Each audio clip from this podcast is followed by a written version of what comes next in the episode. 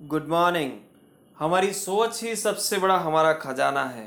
वास्तव में हम क्या सोचते हैं, वही सबसे महत्वपूर्ण चीज़ है और वही हमें या तो आगे लेके जाती है या फिर पीछे छोड़ देती है। तो इसीलिए अपने संकल्प पर सबसे ज़्यादा ध्यान देना चाहिए कि हम क्या सोचते हैं। So this is Sandeep Patel आप सबका बहुत बहुत स्वागत है। दोस्तों, आज एक बहुत अच्छी कहानी लेके आया हूँ।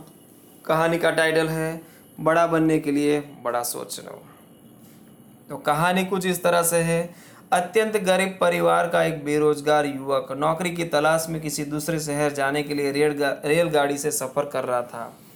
घर में कभी कभार ही सब्ज़ी बनती थी, इसीलिए उसने रास्ते में खाने के लिए सिर्फ़ रोटियाँ ही रखी थी।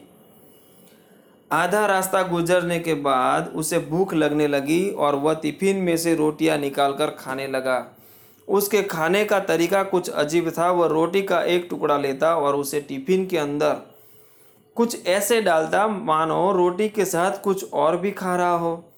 जबकि उसके पास तो सिर्फ़ रोटियाँ थी। उसकी इस हरकत को आसपास के और दूसरे यात्री भी देखकर हैरान हो रहे थे। एक, वह जो युवक था, हर बार रोटी का एक टुकड़ा लेता और झूठ मूठ का टिफ़िन में डालता और खाता। सभी सोच रहे थे कि आखिर वह युवक ऐसा क्यों कर रहा है?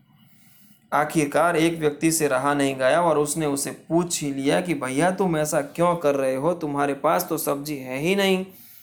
फिर रोटी के टुकड़े को हर बार खाली टिफ़िन में डालकर, ऐसा खा रहे हो जैसे मानो उसके अंदर सब्ज़ी हो। तब उस युवक ने जवाब दिया, भैया, इस खाली ढक्कन में सब्ज़ी नहीं है, लेकिन मैं अपने मन में ये सोच कर खा रहा हूँ कि इसमें बहुत सारा अचार है। मैं अचार के साथ रोटी खा रहा हूँ।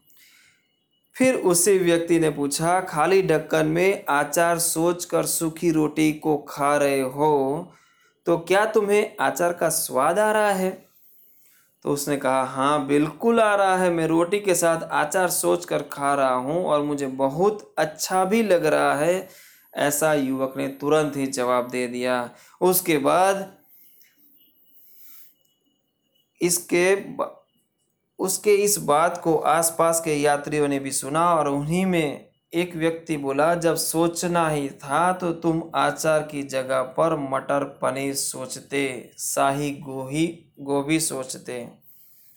तुम्हें इनका स्वाद मिल जाता। तुम्हारे कहने के मुताबिक तुमने आचार सोचा तो आचार का स्वाद आया तो और स्वादिष्ट चीज़ों के बारे में सोचते तो उनका स्वाद आता। सोचना ही था तो भला छोटा क्यों सोचे? तुम्हें तो बड़ा सोचना चाहिए था। मित्रों, इस कहानी से हमें यह शिक्षा मिलती है कि जैसा सोचेंगे, वैसा पाओगे। छोटी सोच होगी तो छोटा ही मिलेगा।